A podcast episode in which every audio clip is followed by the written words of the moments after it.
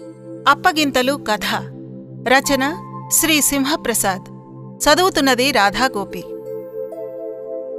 అప్పగింతలు కథ. స్వాతి మాసపత్రిక పంతొమ్మిది వందల తొంభై ఏడు ఏప్రిల్లో ప్రచురించబడింది. అప్పగింతలు. ఇల్లు అమ్మక తప్పదు కంపిత స్వరంతో అన్నాను. ఉబికి వస్తున్న కన్నీళ్ళు కనిపించకుండా ముఖం చాటు చేశాను ఇలాంటి స్థితి ఎదుర్కోవలసి వస్తుందేమోనని చాన్నాళ్ళ నుంచి భయపడుతూనే ఉన్నాం. అయినా నా మాటలు తూటాలై గుండెకి తూట్లు పొడవగా గుడ్ల నీళ్ళు కుక్కుకుని నేలమీద చతికిలబడింది అలివేలు. మరో దారి లేదంటారా? కాస్త తేరుకున్నాక సన్నగా ఏడుస్తూనే అడిగింది ఇల్లాలు. కళ్ళు తుడుచుకుంటూ తల అడ్డంగా ఊపాను. అమ్మాయి పెళ్ళికి చేసిన అప్పులు తడిసి మోపిడయ్యాయి. వడ్డీలు రాత్రి పగలు కూడా పెరుగుతున్నాయి. ఇంకా ఆలస్యం చేస్తే అంతా ఊడ్చేస్తుందేమోనని భయంగా ఉంది. అమ్మాయిని మరో అయ్య చేతిలో పెట్టి మరో ఇంటికి మహాలక్ష్మిలా పంపాం. ఆ పుండు మానుపట్టకుండానే నీడనిచ్చిన ఈ ఇంటిని కూడా మరొకరి హస్తగతం నోరు నొక్కేసుకుంది. ఊరుకోవే గుండె రాయి చేసుకోవాలి. తప్పదు. అమ్మాయి సుఖంగా ఉంది. అల్లుడు బుద్ధిమంతుడు. అమ్మాయిని అపురూపంగా చూసుకుంటాడు. అంతే శాన. ఈ వయసులో అంతకంటే మనం కోరుకునేదేముంటుంది చెప్పు? అంతేలేండి. పెళ్ళి పెట్టుపోతలు ఎవరూ వంకపెట్టకుండా బాగా జరిగాయి. అబ్బాయికి కూడా ఏదో దారి దొరికితే మీకొచ్చే పెన్షన్ రాళ్ళతో ఏ గుడిసెలో ఉన్నా తనువులెళ్ళిపోతాయి అప్పు కింద ఓ లక్ష పోయినా ఇంకో లక్ష లక్ష పాతిక వేల దాకా మిగులుతుంది. లక్ష రూపాయలు ఖర్చు పెడితే అబ్బాయికి అర్బన్ బ్యాంకులో ఉద్యోగం రావచ్చునంటున్నారు ఇల్లు పుణ్యమా అని అటు అమ్మాయి ఇటు అబ్బాయి ఓ ఒడ్డున పడితే అంతకంటే కావలసిందేముంటుందండి? అలాగే కానివ్వండి. ఆ పైన భగవంతుడున్నాడు. సరే అలా వెళ్ళి బ్రోకర్కి చెప్పి వస్తాను. కాస్త టీ పెడతాను. తాగి వెళ్తురుగాని తాగాలనిపించడం లేదే. హా బయటికొచ్చి కుందనం బొమ్మలా ఉన్న మా ఇంటిని మా చిన్ని స్వర్గాన్ని చూస్తూ నిలబడ్డాను. అమ్మాయి పుట్టిన ఐదేళ్ళకు కాబోలు. ఈ ఇల్లు కట్టాను. స్థలం నూటపాతిక గజాలే. అప్పట్లో పిచ్చి మొక్కలతో తుమ్మ పొదలతో నానా భీభత్సంగా ఉండేది. ఒక దారి తెన్ను ఉండేది కాదు. అయినప్పటికీ ఈశాన్యం ముక్క అని చెప్పి కొన్నాను. చవకగానే వచ్చిందని చెప్పాలి. అంతా శుభ్రం చేసి శంకుస్థాపన చేశాం. కొన్ని నిమిషాలకే దేవతలు దీవిస్తున్నట్టు చిన్నగా వానుజల్లు పడింది. ఎంతో శుభం అన్నారంతా. నేను అలవేలు కలిసి శంకుస్థాపన చేస్తుంటే మా నాన్న మా పక్కనే కూర్చుని పూజాకాండని ఆసక్తిగా చూశారు. ఎంతగానో అభినందించారు. నువ్వు చాలా అదృష్టవంతుడివిరా అబ్బాయి. చాలామందికి ఇళ్ళుండొచ్చు. కాని స్వయంగా శంకుస్థాపన చేసి తమ పేరిట పూజలనీ చేసి కట్టుకున్న ఇంట్లో సుఖించే అదృష్టం అతి కొద్దిమందికి మాత్రమే లభ్యమయ్యే వరంరా అది నీకు దక్కింది. నాకు చాలా ఆనందంగా ఉందిరా అబ్బాయి. నేను చెయ్యలేని పని నువ్వు చేశావు సాధించావు. నాకెంతో గర్వంగా ఉందిరా అని పొంగిపోయారాయన. ఆయన అన్నట్టు ఇల్లు కట్టుకోవడం అనేది ఒక గొప్ప అనుభవం. చాలా అరుదుగా లభించే మహత్తరమైన అనుభూతి. ఆ ఇంటిలో ప్రతి ఇటుక మేమందించిందే గోడలోని ప్రతి అంగుళం మేం తడిపిందే. అది ఇది అనేవిటి ఇంటిలోని ప్రతి అణువు మా స్పర్శతో తడిసిందే. మా చెమటతో పులకించింది. నేను మా ఆవిడే కాదు మా పిల్లలు కూడా. చిట్టి చిట్టి చేతులతో చేతనైనంత సాయం చేశారు. చిన్నదే అయితేనే చూడముచ్చటైన ఇల్లు కట్టాం. అదృష్టవశాత్తు నూతిలో కొబ్బరి నీళ్ళు పడ్డాయి. ఇంటి ముందున్న కాస్తంత ఖాళీ జాగాలో రెండు కొబ్బరి మొక్కలు ఒక వేప చెట్టు నాటాం. అవి కూడా బాగా ఎదిగి మా ఇంటికో నిండుతనాన్ని చేకూర్చిపెట్టాయి. అమ్మాయి ఎక్కడెక్కడ్నించో తెచ్చి పూల మొక్కలు నాటింది. బుల్లి ఉద్యానవనాన్ని సృష్టించింది. దేవుడి పూజకి అమ్మాయి సింగారానికి పూల కొరత రానివ్వలేదు. ఈ ఇంట్లో గృహప్రవేశం చేసింది మొదలు. నిన్న మొన్నటి వరకు చాలా ఆనందంగా ఉన్నాం. ఎన్నడూ ఎలాంటి ఘర్షణలకి ఒత్తిడులకి ఈతిబాధలకి లోను కాలేదు. ఏడాది క్రితం మంచి సంబంధం అని చెప్పి అమ్మాయికి తలకు మించిన కట్నం ఇచ్చి పెళ్ళి చేశాం. పెళ్ళి ఖర్చులు కూడా అంచనాని మించిపోయాయి. ఆ తర్వాత చీరలు సారెలు పెట్టిపోతలు పురుళ్ళు పుణ్యాలు. ఖర్చు మీద ఖర్చు వచ్చిపడ్డది కట్నం సొమ్ము పూడ్చడానికని మొదటిసారిగా రుణపత్రం మీద సంతకం చేశాను. ఆ తర్వాత ప్రతి ఖర్చుకి అప్పు చేస్తూనే వచ్చాను. అదిప్పుడు దాదాపు లక్ష రూపాయలై కూర్చుంది. మూడు రూపాయల వడ్డీ మరి మాటలా? జీతం రాళ్ళతో వడ్డీ కూడా తీర్చలేనని స్పష్టమైపోయింది.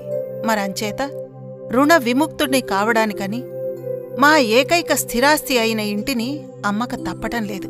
తను కట్టుకున్న ఇల్లు తనే అమ్మాల్సిన దౌర్భాగ్య స్థితి ఏ గృహస్థుకి దాపరించకూడదు. అతడు శత్రువైనా సరే కళ్ళు తుడుచుకున్నాను. భారంగా అడుగులేస్తూ ఇల్లు అమ్మటం కొనటం చూసే బ్రోకర్ ఆఫీస్కెళ్ళాను. నన్ను చూస్తూనే ఇల్లు అమ్ముతున్నారా? అని అడిగాడు. మరి నా ముఖంలో ఏం కనిపించిందో ఏమో. అవునని తలాడించాను. ఇల్లు మీ పేరునే ఉందా? దస్తావేజులు మీ దగ్గరే ఉన్నాయా? అయితే వివరాలు చెప్పండి. వివరాలు చెప్పగా రాసుకున్నాడు. మీకు వచ్చేది పాడు చేయను కాని మీరెంతగా అమ్మాలనుకుంటున్నారో చెప్పండి. ఎవరికీ చెప్పను సుమా. కేవలం అంచనా కోసమంతే. అంతే నువ్వోసారొచ్చి మా ఇల్లు చూస్తే బావుంటుంది బాబు అన్నాను బ్రోకర్తో. చూస్తాను. పార్టీలు రెడీగా ఉన్నారు క్యాష్ పార్టీలు. చకచకా అమ్మి పెట్టేస్తాను. మీ ఇంటికి మీరెంత విలువ కడుతున్నారో చెప్పండి. ఏం చెప్పను? మా ఆశల ఆకాంక్షల రూపానికి మాకు సుఖశాంతులు ప్రసాదించిన గుడికి ఆనందంగా విశ్రమించడానికి చల్లని ఒడినిచ్చిన తల్లికి మా పిల్లల ఆటల పాటలకి మురిసిపోయిన మా ఏకైక ఆస్తికి విలువ కట్టగలనా? నువ్వొచ్చి చూశాక ఎలా బాగుంటుందంటే అలా చేద్దాం బాబూ. అతడదోలా చూశాడు నన్ను. బహుశా పిచ్చివాళ్ళా కనిపించి ఉంటాను. మీ ఏరియాలో రేటు ఎలా ఉందో కనుక్కుని నిర్ణయిద్దాంలేండి. మరి నా కమిషన్ సంగతి? అంటూ నసిగాడతను. పద్ధతి ప్రకారం ఎలా అయితే అలాగే ఇస్తాను. నీ కష్టం ఉంచుకోను. మీరింకేం దిగులు పెట్టుకోకండి. ఇంకెవరికీ చెప్పకండి. ఎలాంటి గొడవలు లావాదేవీలు లేని సాఫీ బేరాల్ని తీసుకొచ్చేస్తాను. మీరు నిశ్చింతగా ఉండండి. అన్నాడు భరోసాగా. కాస్త మంచివాళ్ళని చూడు బాబు. ఎన్నో ఏళ్ళుగా ఆ ఇంటికెంతో చేశాం. అది మాకెంతో చేసింది.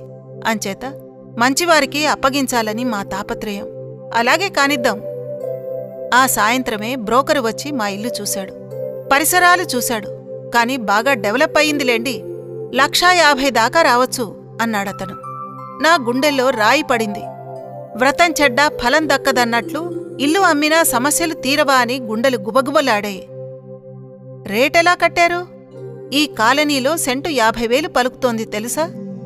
దగ్గర దగ్గర మూడు సెంట్లుంటుంది. డాబా విలువ లక్షా పాతిక వరకు ఉంటుంది. ఇహ ఈశాన్యపు ప్లాటు కనుక ఇంకో పాతిక వేలు కలుపుకోవచ్చు. దగ్గర దగ్గర మూడు లక్షలు విలువ చేసే బిల్డింగుని పట్టుకొని లక్షా యాభై వేలంటారేమిటి మా అబ్బాయి కాస్త గట్టిగానే అన్నాడు. అహహా నేనేమీ అనటం లేదు. మనలో మన మాటగా అంచనా వేస్తున్నానంతే. మీకొచ్చేదేమీ పాడు చేయను. మీకెంత ఎక్కువ వస్తే మాకంత ఎక్కువ కమిషన్ వస్తుంది కదా. ఇద్దరి దగ్గర గుంజుతారు కదా. మా వాడి మాటలు వినిపించుకున్నట్టే రేపట్నుంచి పార్టీలను పంపించేస్తాను. ఊరికే రేటు చెప్పండి గాని నేను లేకుండా బేరాలాడొద్దు అనేసి వెళ్ళిపోయాడు బ్రోకర్. ఇల్లు అమ్మకానికి పెట్టిన సంగతి ఇరుగు పొరుగుకి తెలిసింది. అయ్యో పాపం అంటూ జాలిపడ్డారు. ఇన్నేళ్ళుగా కలిసిపోయాం. ఇప్పుడు దూరమవుతారా అని బాధపడ్డారు. మర్నాట్నుంచి బేరాలు రాసాగాయి. ఇక్కడేవో ఇల్లు బేరం పెట్టారట ఏ ఇల్లు? అని అడిగిన వాళ్ళకి మా ఇల్లే అని చెప్పలేక చెప్పాం. ఈ ఇల్లు అమ్మబడును అని ఓ బోర్డు గేటుకి వేలాడదీస్తానన్న కొడుకును వారించి ఒప్పించేసరికి తల ప్రాణం తోక్కొచ్చింది. మీరీ కాలంలో ఉండాల్సిన వాళ్ళు కాదు అని వాడంటే తలంచుకున్నాం నేను అలివేలు. ఇంటితో మాకున్న అనుబంధమేమిటో వాడికి తెలీదు. వాడు లోలోన బాధపడుతూ ఉండి ఉంటాడని సరిపెట్టుకున్నాం. ఇల్లు చూస్తామంటూ చాలామందే వచ్చారు. దుఃఖాన్ని నిగ్రహించుకుంటూ అన్నీ చూపించాం. ఓపిగ్గా అన్నీ వివరించి వాటితో పాటు మా కలల్ని వివరించాం. మా గుండె చప్పుళ్ళని వినిపించాం. కొందరు రేటు చాలా ఎక్కువ చెప్తున్నామన్నారు. కొందరు చిన్న ఇల్లు అని పెదవి విరిచారు. కొందరు చెట్లు నాటి స్థలం వృధా చేశారన్నారు. ఇంకొందరు ఊరికి దూరం అన్నారు. కడకో ముగ్గురు మిగిలారు. ఒక ఆయన లక్షా తొంభైకి అడిగాడు. ఇంకో ఆయన లక్షా డెబ్భైకి ఇమ్మన్నాడు. మరొక ఆయన ఏకంగా సిద్ధాంతిని వెంటబెట్టుకొచ్చేశాడు ఆ సిద్ధాంతిని గుర్తుపట్టాను. ఆయన ఆయన్ని తీసుకొచ్చిన పెద్ద మనిషి ఇల్లు దిక్కులు చూశారు. అక్కడక్కడ కొలతలు వేశారు. గోడని కొట్టి చూశారు. డాబా ఎక్కి పరిశీలించారు. ఊహు వాస్తు బాగోలేదండి. ఈ ఇంట్లోని వాళ్ళు అప్పులు పాలవ్వక తప్పదు. అన్నాడు సిద్ధాంతి. నాకు నవ్వు దుఃఖము ఒకేసారి వచ్చాయి. ఈ సంగతి చెప్పడానికి మీరింత దూరం రావాలా సిద్ధాంతిగారు స్థలం పొలం షేర్లు నగలు ఏవైనా చులగ్గా అమ్ముకుంటారు. కాని ఇంటిని మరీ తప్పనిసరి పరిస్థితుల్లో మరో గత్యంతరం లేనప్పుడే అమ్ముకుంటారు. అలాగని చెప్పి వాస్తు బాగోలేదని ఇంటిని నిందిస్తే ఎలా చెప్పండి? ఒక్క ఏడాది నుంచి మా ఆర్థిక పరిస్థితి దిగజారింది కాని అంత క్రితం పదిహేనేళ్ళు మాకెలాంటి ఒడిదుడుకులు రాలేదు. గ్రహ ప్రభావం అంటే అదే మరి. ఇన్నాళ్ళు అణిగి ఉన్నది ఇప్పుడు హఠాత్తుగా బయటపడింది. మొత్తం ఇంటినే కబళించేస్తోంది. అయితే ఇదంతా వాస్తుదోషం వల్ల జరిగిందంటారా? నిస్సందేహంగానూ. ఈ ఇంటి ప్లాను గీసి ఇచ్చింది వాస్తు నియమాలు చెప్పింది మీరేనండి. మీకు గుర్తులేనట్టుంది. ఆనాటి కాగితాలు చూపించమంటారా? అరే నేనే వేశానా? అలా ఎలా జరిగిందబ్బా? అంటూ చుట్టూ తిరిగి బాత్రూంని ప్రహరీ గోడ కన్నా ఎక్కువ ఎత్తులో కట్టమన్నానా? తక్కువ ఎత్తులో కట్టమన్నానా? అని అడిగాడు. ఎక్కువ ఎత్తులోనే.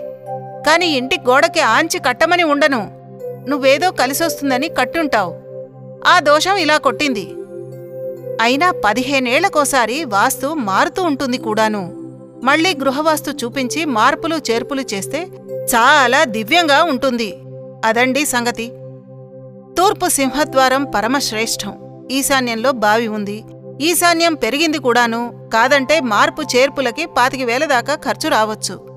దానిని దృష్టిలో ఉంచుకుని మీరు మీరు రేట్లు మాట్లాడుకోండి అన్నాడు సిద్ధాంతి. వాస్తు దోషాల్ని సరిచెయ్యొచ్చని మా సిద్ధాంతి అంటున్నారు కనుక మీరెంతకైతే ఇవ్వగలరో చెబితే నా అభిప్రాయం చెబుతాను. క్షమించండి నేను మీకు అమ్మను. అంత అదిరిపడి చూశారు. అమ్మకానికి పెట్టి అమ్మనంటారేమిటి? మీకు అమ్మనంటున్నాను మీరిహ వెళ్ళొచ్చు. ఆయన సిద్ధాంతి వెళ్ళిపోయారు. నేను చెప్పలేదు. ఆ ఇంటి వాస్తు గృహస్థు చేత అలా చెప్పిస్తుంది. పతనం చేయిస్తుంది అంటూ ఏదేదో చెప్తున్నాడు సిద్ధాంతి. నిస్సత్వ ఆవరించగా కూర్చుండిపోయాను. అలివేలు పరిస్థితి అలాగే ఉంది. నేను చేసింది తప్పే కావచ్చు కాని నా ఇంటి గురించలా మాట్లాడితే నేను భరించలేను అలివేలు. నేను చేసిన అప్పుకి నీడనిచ్చిన ఇంటిని నిందించడం ఏం సబబు చెప్పు? భుజం రాస్తూ అనునయించింది. ఆమె ఒడిలో తలదాచుకుని ఏడ్చేశాను. లక్షా తొంభైకి అడిగిన ఆయన్ని తీసుకొచ్చాడు బ్రోకర్. కాస్తో కూస్తో విసురుతాడు గనక సెటిల్ చేద్దామన్నాడు. ఇంతకంటే పెద్ద బేరాలేం రావని పరోక్షంగా సూచించాడు. ఆగవయ్యా ఇంకోసారి ఇల్లు చూసుకొని మా ఆడోళ్ళు వత్తారుండు అన్నాడాయన. ఆయన మాట పద్ధతి నాకు నచ్చలేదు. చాలా మొరటుగా ఉన్నాడు. ఇదివరకు సారా వ్యాపారం చేసినవాట్ట ఇప్పుడు అలాంటి వ్యాపారాలేవో చేస్తున్నట్ట వాళ్ళకి దగ్గరగా ఉండడం ఇష్టం లేక దూరంగా కూర్చున్నాను. మా అబ్బాయి అలిమేలు వాళ్ళకి కుర్చీలేసి కూర్చోబెట్టారు. అతడు కాళ్ళు బార్లా జాపి కూర్చుని పెద్దగా అరుస్తున్నట్లు మాట్లాడుతున్నాడు. రిక్షాలో ఇద్దరు ఆడవాళ్ళొచ్చారు. ఇద్దరిలో అతడి భార్య ఎవరో లేక ఇద్దరూ అతడి భార్యలేనో తెలియలేదు. వాళ్ళు చొరవగా ఇల్లంతా తిరిగేశారు. అలవేలితో కూడా అథారిటీ చేస్తున్నట్టుగా మాట్లాడారు. తర్వాత ముగ్గురు కలిసి గట్టిగానే మాట్లాడుకున్నారు. వారి భాష అర్థం కాలేదు కాని భావం బోధపడింది. చెట్లు నరికించే రేకులు షెడ్డు దింపి ఏవేవో కార్యకలాపాలకి ఉపయోగించుకోవచ్చుననుకుంటున్నారు.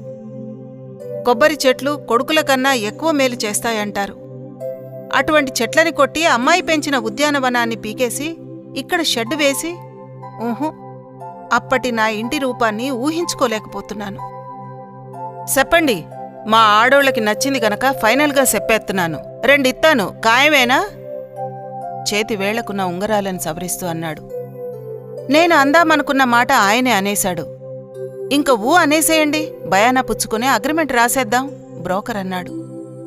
రెండు పాతిక్కి తక్కువైతే అమ్మను దృఢస్వరంతో అన్నాను. ఏంటేంటి? రెండో పాతిక ఇయ్యల్లెల్లవయ్యా దీని బాబులాంటి ఇల్లొత్తాది. అతడు విసురుగా వెళ్ళిపోతుంటే బ్రోకర్ ఏదో నచ్చజెబుతూ అనుసరించాడు. ఆడవాళ్ళైతే చేతులు మూతులు తిప్పుకుంటూ వెళ్ళారు ఇది మంచి బేరం నాన్న చుట్టుపక్కల అంతా వాకపు చేశాను. రెండుకి మించి రాదంటున్నారు. అతడెలాగూ రెండుకి అడిగాడు గనక ఇంకో ఐదు వేలు ఇమ్మందాం బేరం సెటిల్ అయిపోతుంది అన్నాడు అబ్బాయి. అలివేలు కూడా అదే మంచిదన్నట్టు చూసింది. బేరం నచ్చింది గాని వాళ్ళు నచ్చలేదు. చూస్తూ చూస్తూ వాళ్ళకి ఇంటినెలా అప్పచెప్పని చెప్పు? మనం అమ్ముకుంటున్నప్పుడు ఎవరు కొనుక్కుంటే మనకేం నాన్నా? మనకి డబ్బు ముఖ్యం అంతే. మీరు మరీ సెంటిమెంటల్ ఫూల్లా ప్రవర్తిస్తున్నారు నిష్ఠూరంగా అన్నాడు. ఈ విషయంలో ఇంకేం వినదలుచుకోలేదు. ఇలా అయితే మనం ఇల్లు అమ్మినట్టే. త్వరగా డబ్బు చేతికొస్తే ఉద్యోగ ప్రయత్నాలు గట్టిగా చేద్దాం అనుకుంటుంటే ఏదోటి వంకపెట్టి బేరాల్ని తిరగ్గొట్టేస్తున్నారు. అసలు ఇల్లు అమ్మే ఉద్దేశం మీకుందా లేదా అది తేల్చి చెప్పండి ముందు. ఉద్రేకపడుతున్న కొడుకు వంక చూశాను. అమ్మాలని నిర్ణయించుకున్నాకే కదా బేరం పెట్టింది. అలాగని ఎవరికి పడితే వాళ్ళకి అమ్మేయలేం కదట్రా. బేరం ఇవాళ కాకపోతే రేపు కుదురుతుంది. నచ్చిన వాళ్ళు మళ్ళీ తప్పకుండా వస్తారు. అర్బన్ బ్యాంక్ ఉద్యోగం గురించి బ్యాంకు డైరెక్టర్తో మాట్లాడాన్రా. ఆయన ఆ ప్రయత్నంలోనే ఉన్నారు. అనునయంగా చెప్పాను. ఆఖరి మాటలు వాణ్ణి శాంతపర్చాయి. మరేమీ అనకుండా లోపలికెళ్ళిపోయాడు. ఆ మర్నాటి ఉదయమే భార్యా పిల్లలతో మాస్టారొచ్చారు అంత క్రితం లక్షా డెబ్భైకి అడిగింది ఆయనే. ఆయన బడిపంతులుట. ఆవిడ కూడా పొందిగ్గా ఉంది. మా పూజాపీఠం చూసి మురిసిపోయింది. ఇల్లు బొమ్మరిల్లులా ఉందండి అందామ భర్తతో. వారి ఆడపిల్లలిద్దరూ పూల మొక్కల్ని చూసి మురిసిపోయారు. కొబ్బరి బొండాలు తాగొచ్చుననుకున్నారు. ఇల్లంతా కలయ తిరిగి ఇల్లు బాగా నచ్చింది నాన్నగారు కొనయండి నాన్నగారు అన్నారు. తండ్రికి చెరోపక్కా చేరి. మా అమ్మాయి గుర్తొచ్చింది. ఆ వయసులో ఇలాగే ఎంతో హుషారుగా ఉండేది. పట్టుపరికిణి కట్టుకుని పూబాలలా తిరుగుతుండేది. ఇల్లు అమ్మకానికి పెట్టేనని తెలిసి అమ్మొద్దంటూ కన్నీటితో రాసింది. పిచ్చిపిల్ల అమ్మటం నాకు మాత్రం ఇష్టమా? తప్పనప్పుడు మానవమాత్రుడేం చెయ్యగలడు తలొంచడం తప్ప. నిన్ననే రెండు లక్షలకి అడిగి వెళ్ళారు ఫైనల్గా మీరెంతిస్తారో చెప్పండి మాస్టారు. ఆయనంటే ఏర్పడిన సాఫ్ట్ కార్నర్తో అడిగాను. నేనంత తూగలేనండి. ఇల్లు మా ఇంటిల్లిపాదికి బాగా నచ్చింది. ఈ ఇంట్లో మా తనువులు సుఖంగా వెళ్ళిపోతాయనిపిస్తోంది. అందుకే మళ్ళీ వచ్చాం. నా స్థితిగతుల గురించి ముందే మనవి చేశాను. రిజిస్ట్రేషన్ ఖర్చులు కూడా చాలానే అవుతున్నాయి. అంచేత ఒకటి తొంభైకి ఇస్తే చాలా సంతోషిస్తాను. అవతల రెండు లక్షలకి బేరం ఉండగా ఉండొచ్చు. కాదనను. కాని అంతివ్వాలంటే నేను అప్పు చెయ్యాలి ఇల్లు కొన్నాక అప్పుల పాలయ్యానన్న భావన నాలో కలక్కూడదని నా తపన అన్నాడాయన నా గుండెకి గాలం వేసి లాగినట్టు బాధ కలిగింది. ఒకే ఒక్క క్షణం ఆలోచించాను. అలివేలు వంక చూశాను. ఆమె చూపుల్లో నాకేదో భరోసా చిక్కింది. సరే మాస్టారు మీ మాట కాదు నా మాట కాదు. లక్షా తొంభై ఐదుకి ఖాయం చేసేయండి. అగ్రిమెంట్కి ఏర్పాట్లు చేసుకోండి. ఆయన ఆయన భార్య మహదానంద పడిపోయారు. పిల్లలు కేరింతలు కొట్టారు. మనం ఇక్కడికొచ్చేస్తాం. ఈ పూలు నావి ఈ మొక్కలకి నేను నీళ్ళు పోస్తాను అంటూ సంబరంగా పరుగులు తీశారు. ఆవిడేమో నాకు అలిమేలుకి నమస్కరించింది. పుట్టింటివారు పసుపు కుంకాల కింద ఇచ్చిన పొలాన్ని అమ్మేశాం. ఆ డబ్బుతో ఇంత మంచిల్లు కొంటామనుకోలేదు. మీ మేలు జన్మలో మర్చిపోలేం బాబాయ్ గారు చాలమ్మా ఆ పిలుపు చాలు. నా కడుపు నిండిపోయింది. కన్నీళ్ళు జలజల రాలి వచ్చేశాయి. దుఃఖంలో ఆనందరేఖ. వాళ్ళెళ్ళాక వచ్చాడు మా అబ్బాయి. సంగతి విని తాడెత్తున లేచాడు. ఎక్కువ బేరం కాదని తక్కువకు ఒప్పుకోవడం అమాయకత్వమా పిచ్చితనమా? మీరసలు మతి ఉండే ఒప్పుకున్నారా అని. నేను నీ దృష్టిలో లోకుల దృష్టిలో అమాయకుణ్ణి కావచ్చు పిచ్చివాడ్ని కావచ్చు.